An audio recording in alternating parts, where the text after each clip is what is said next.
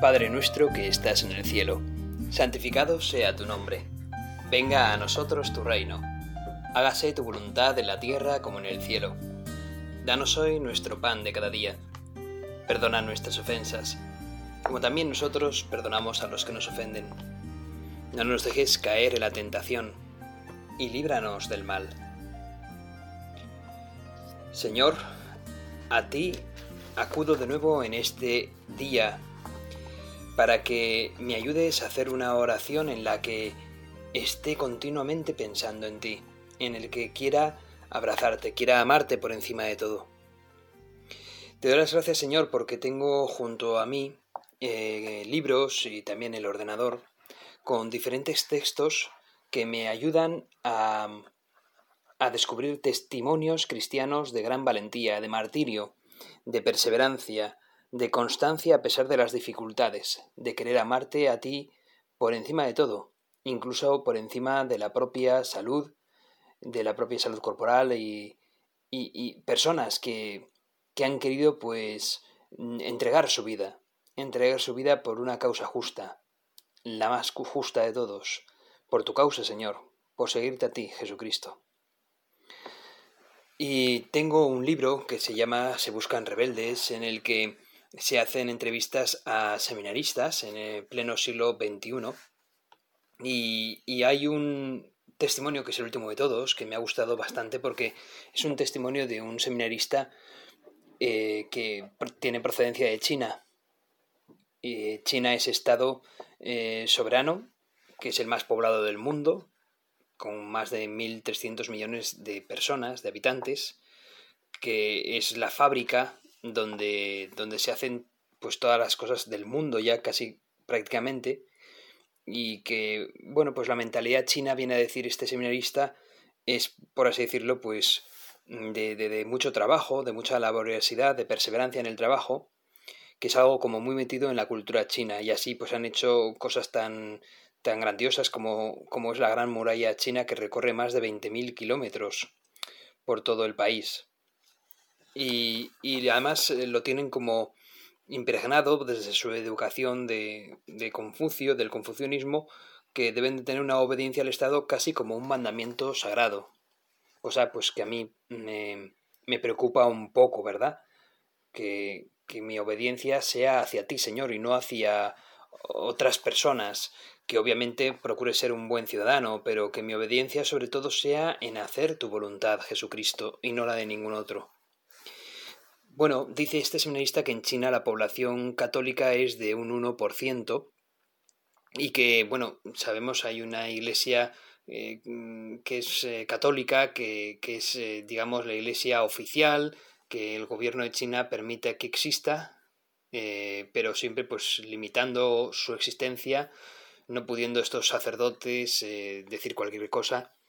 Y hay otra iglesia que es clandestina, que no ha querido de algún modo esa iglesia católica clandestina pues, pues pactar con ese gobierno y que pues eh, lamentablemente eh, tiene más eh, persecución.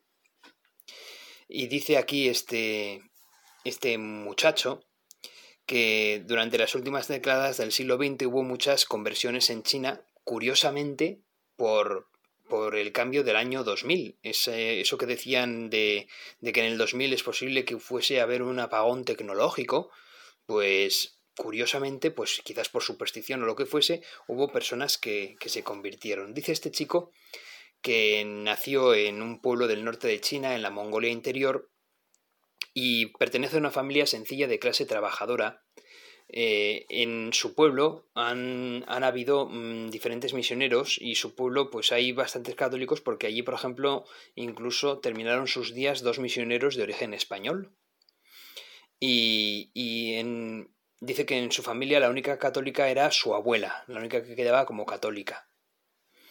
Y dice él que le debe a ella eh, la fe que tenía desde pequeño porque ella le enseñó a orar y a tener un gran amor por el Señor. Sin embargo, dice que sus padres eh, fueron bautizados pues cuando se casaron. Eh, no está, perdón, no estaban bautizados cuando se casaron. Llevaban una vida normal, de trabajo, de obediencia al Estado, pero poco más. Y os leo lo que dice este muchacho. Todo fue así hasta que mi padre se convirtió en 1995. Un día comenzó a sentirse débil y como cada día se sentía más enfermo, le llevaron al hospital de la ciudad y le detectaron una miastenia grave. Era una enfermedad que provocaba una debilidad muscular tremenda. No le dejaba fuerzas ni para comer. El médico le había dado tres años de vida. Triste y sin ganas de vivir, regresó al pueblo. Fue entonces cuando un anciano católico vino a casa para verlo, darle ánimos y hablarle de la fe. Le dijo que tuviera fe en Dios, que es bueno, y le iba a ayudar. Le animó a pedirle fuerzas y a rogarle su curación. Quizás Dios se apiadara, se apiadara de él. Le trajo varios libros para que pudiera leer durante su enfermedad, entre ellos el Evangelio en mandarín. Mi padre le hizo caso Acudió a Dios con fe y pidió a Jesús que lo curara. Con el tiempo, comenzó a recuperar fuerzas en los brazos y en las articulaciones. Se sintió con más vitalidad y fue mejorando, hasta el punto de sanar por completo. Lleno de agradecimiento, decidió aceptar a Jesucristo como su Salvador y hacerse cristiano. Aquel anciano le enseñó lo esencial de la fe cristiana y finalmente mi padre se bautizó. Otras dos personas del pueblo a los que les habían detectado la misma enfermedad, sin embargo, murieron años después por aquella misma causa. Mi madre, testigo de la curación de mi padre, se fue acercando a Dios y se convirtió poco después. ¿Y el resto de mi familia? Mi abuela materna era atea y en su casa estaba mal vista la práctica cristiana. Mis tíos y primos eran ateos, vivían de una forma materialista y solo les importaba el dinero y el poder. A pesar de todo este ambiente, Dios tocó el corazón de mi madre y se comenzó a vivir en mi familia un clima de amor y paz como nunca habíamos visto. Yo tenía ocho años cuando todas las noches empezamos a rezar el rosario los tres juntos. Mis padres eran católicos nuevos, llenos de entusiasmo por vivir la fe y asistir a misa, pero muchas veces no podían por falta de haber un sacerdote. Entonces muchos domingos a las ocho y media de la noche poníamos la radio y escuchábamos con devoción la misa que transmitían desde Roma para los chinos. Así hacíamos ganas de Dios. Otra, otra cosa que cambió en la vida de mis padres fue su concepción sobre la vida y la familia. La política del gobierno pretendía convencer a las familias del número de hijos que deberían de tener, pero la fe y el amor cristiano los despertó del sueño y desearon tener más hijos. Cuando yo tenía diez años, nació mi hermana pequeña. Cuenta este chico que él iba a la escuela del pueblo, que tuvo un enfrentamiento con un compañero de clase, que se enzarzaron en una pelea los dos, que le rompió una cadenita que él tenía sobre la Virgen Milagrosa y creyó que por habérsela roto, pues perdería su poder. Él era un niño pequeño. Y, y le dijo, te perdono todo lo que me has dicho, salvo lo que le has hecho a mi cadena, porque con las cosas sagradas no se juega, viene a decir este, este seminarista cuando era pequeño. Dice que un día, eh, eh, cuando ya era la Pascua en su pueblo, bueno, pues un sacerdote había sufrido un accidente de coche y no había podido celebrar la misa. Y por lo tanto se entristecieron todos los católicos del lugar, por esa falta de sacerdotes. Así que él mismo mm, pensó en ese momento que al no haber misa por la falta de sacerdotes, qué importante era que hubiese sacerdotes y allí pensó en ser sacerdote. Bueno, ahí quedó la cosa, aún no era el momento de, de decidirse por entrar en el seminario. En los últimos años de la escuela tuve que asistir, como todos los niños, a una clase de política y escuchar a un profesor comunista y ateo que hablaba y escribía libros en contra de la religión cualquiera que fuese. Decía que eso de la religión era algo malo, que podía estar en nuestra imaginación, pero que no era real. Muchas veces dice este chico que al escuchar ese tipo de cosas se enfadaba mucho, pero se contenía, hasta que un día un profesor de política, sin mayor ánimo de, de, de mofarse, sí que preguntó a ver quién creía en Dios en clase, y de los 65 solamente él levantó la mano. Y se inició un debate en el que todos se mofaban un poco de él y se dio cuenta de la necesidad que él tenía de formarse en su cristianismo para poder rebatirles, porque él sabía que tenía razón, pero no sabía cómo convencerlos. Así que vio que, que necesitaba verdaderamente, pues eso, ¿no? estudiar más y estudiar a Jesucristo. Dice que con 16 años estaban celebrando el Año Nuevo chino y él fue con su madre a saludar y felicitar el año nuevo a sus vecinos, que tenían un terreno al lado. Y en esa casa llevaba varios meses viviendo un sacerdote, y él le comentó, pues, esas inquietudes que tenía ese sacerdote.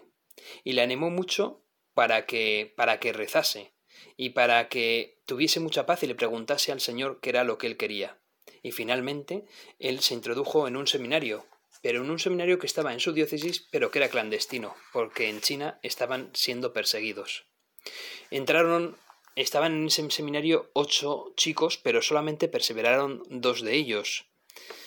Y, porque la situación pues era, era difícil para todos ellos. De hecho, en algunas ocasiones sus tíos, abuelos, primos no comprendieron pues, que se metieran al seminario. En China, el hijo mayor tenía que heredar las cosas de casa y tenía que mantener al resto de la familia. ¿Quién cuidaría de sus padres si él se iba al seminario? Y así pues dice él que se encontraba cuando me topé de nuevo con el sacerdote que vivía en casa de los vecinos. Le comenté mis dudas y él me dijo que normalmente el primer paso es el más complicado de dar. Sus palabras me llenaron de paz porque tras el primer paso los demás serían más sencillos. Así que seguí adelante. Y con el paso del tiempo todo se iba suavizando. Sus tíos, su abuela, sus propios padres vieron en él una gran felicidad y alegría y poco a poco se fueron animando al hecho de que tuviesen a un sacerdote, pues eso, en su casa. Quisiera pues destacar este testimonio, Señor, para darte gracias, pues porque hay personas que quizás no tengan la libertad que nosotros tenemos en nuestro país y tengan que luchar por, por vivir el cristianismo y lo hacen de una manera heroica, enfrentándose a las burlas del resto de la sociedad, pero enfrentándose incluso a los gobiernos que buscan eh, aminorar esos seminarios y que hacen que estén en lugares clandestinos. Te pido por ellos para que des la fuerza a estos cristianos católicos y a nosotros que quizás vivimos en Occidente de una manera más con más libertad, sin embargo también vivimos de una manera quizás más libertina, con un ambiente también materialista y también complicado que nos impide a veces rezarte. Pues anímanos, Señor, a querer rezarte a ti siempre y a querer tener una vida espiritual elevada para poder, pues eso, ¿no? Superar las dificultades que aquí también podamos tener.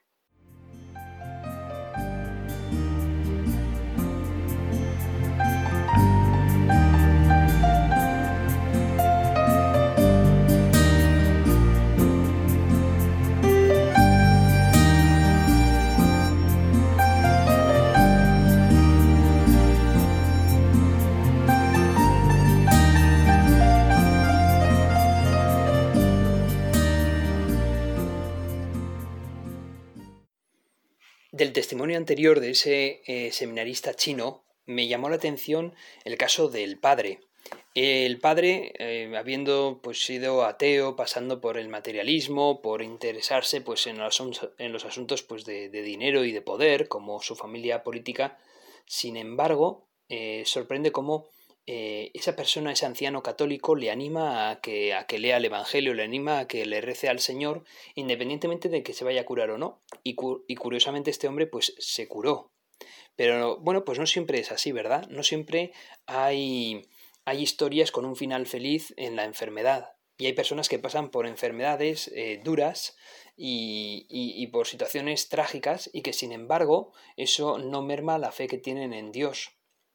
Señor, pues por todos ellos eh, te queremos pedir también hoy para que les sigas dando esa perseverancia fuerte que tienen y te pedimos para que nosotros cuando nos llegue, si no nos ha llegado ya, claro, la, la enfermedad, pues también seamos perseverantes y que, y que sepa, seamos capaces de perseverar eh, en nuestra oración y, y, en perseverar en, en amarte a ti y a la Iglesia por encima de todo. Quisiera ahora destacar otro testimonio que también viene del lejano oriente, aún más lejano que China. Habló de, un, eh, de un cristiano japonés, concretamente de Takashi Nagai, que nació el 3, el 3 de febrero de 1908 y que no nació siendo precisamente cristiano, sino que era un hombre eh, de una familia tradicional japonesa que vivió en la zona, eh, nació cerca y vivió cerca de la zona de Nagasaki, que todos conocemos por esa bomba atómica, esa segunda bomba atómica que cayó en suelo japonés. donde más cristianos católicos había y hay en Japón es precisamente en esa zona de Nagasaki.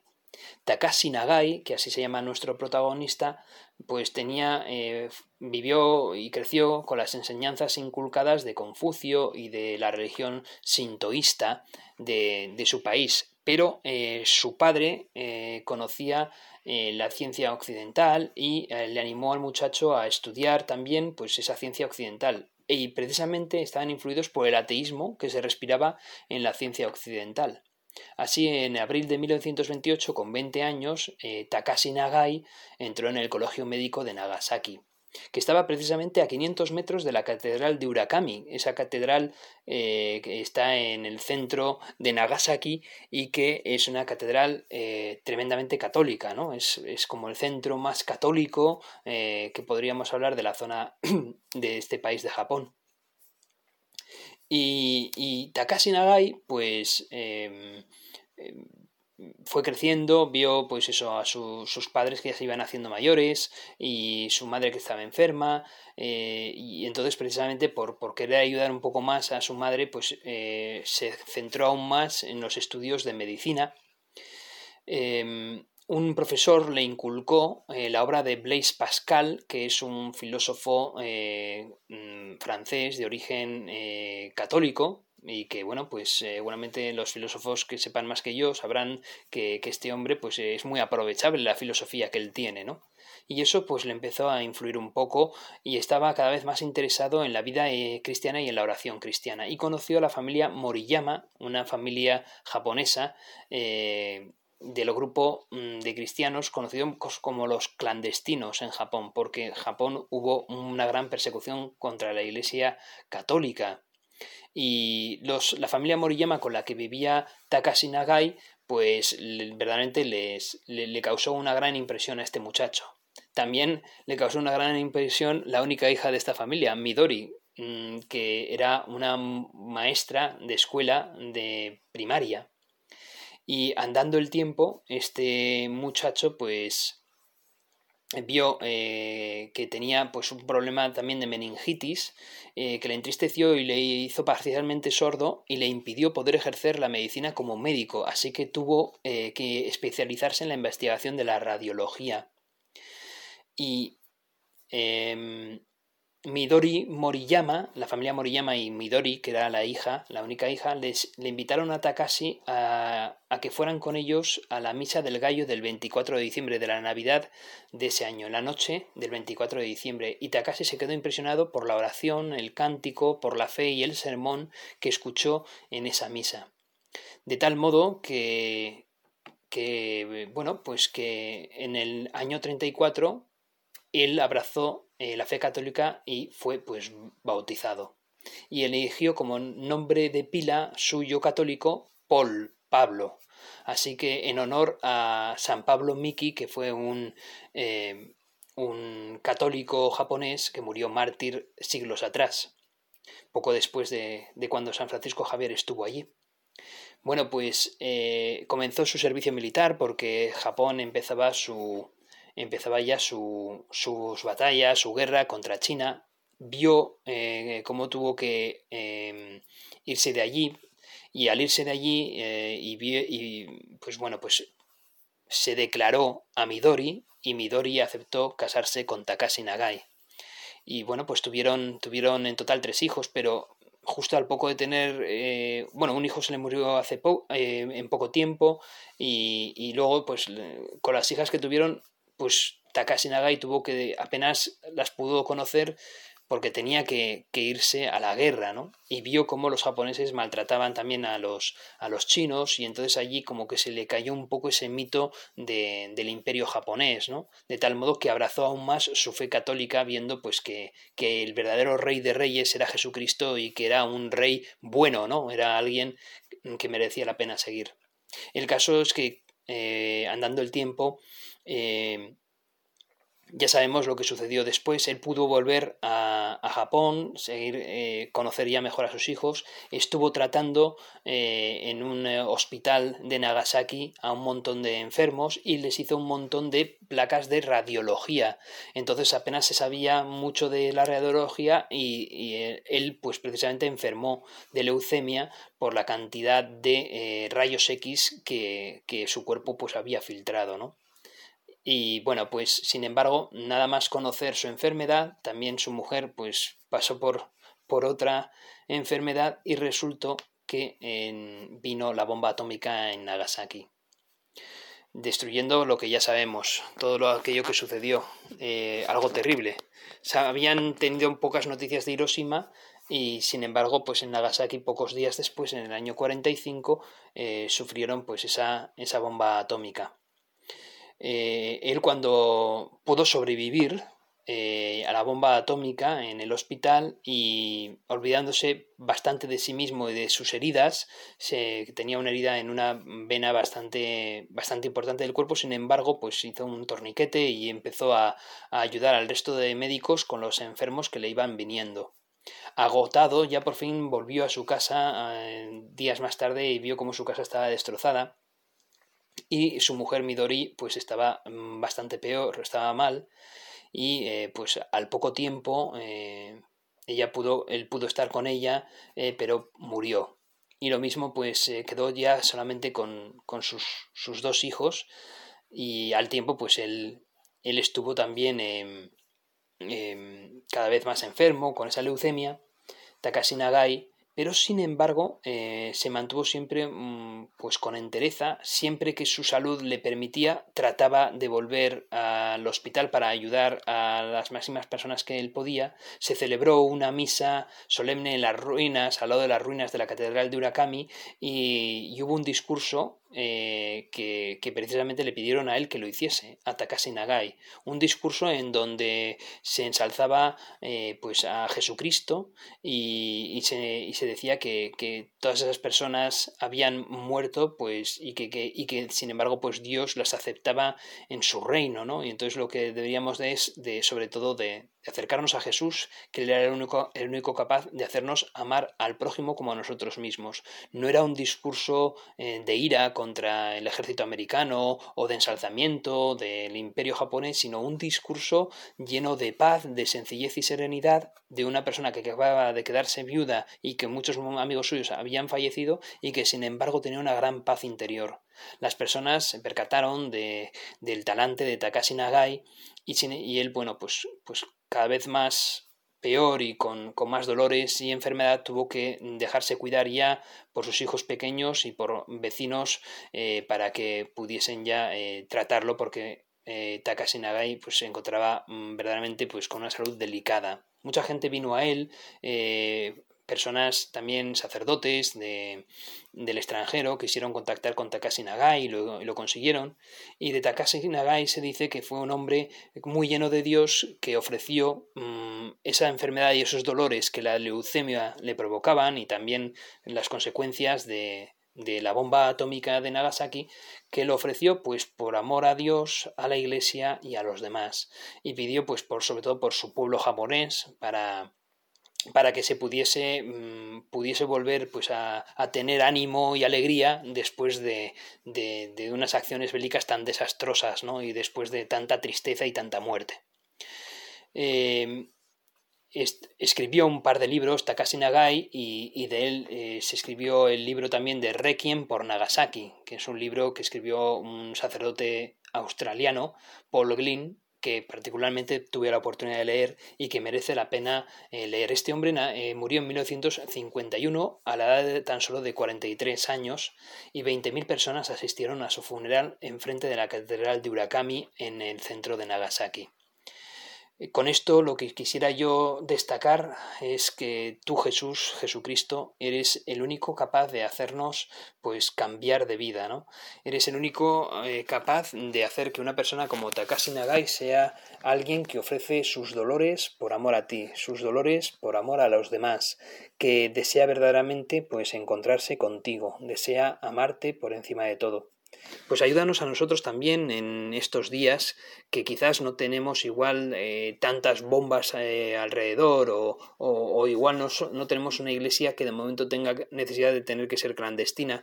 Sin embargo, tenemos quizás otro tipo de, de dificultades para seguirte o de tentaciones. Ayúdanos a superarlas, haznos fuertes y sobre todo con ganas de rezarte, de rezarte mucho. Takashi Nagai era una persona de profunda oración. A él le pedimos su intercesión y también eh, quisiera concluir pues pidiéndole la intercesión a la Virgen María para que ella también nos, nos acoja en su seno y nos dé las ganas de querer volver a ti siempre, Señor, en la salud y en la enfermedad, hasta que la muerte nos haga estar de nuevo ya contigo contemplándote cara a cara. Dios te salve María, llena eres de gracia, el Señor es contigo, bendita tú eres entre todas las mujeres, bendito es el fruto de tu vientre Jesús.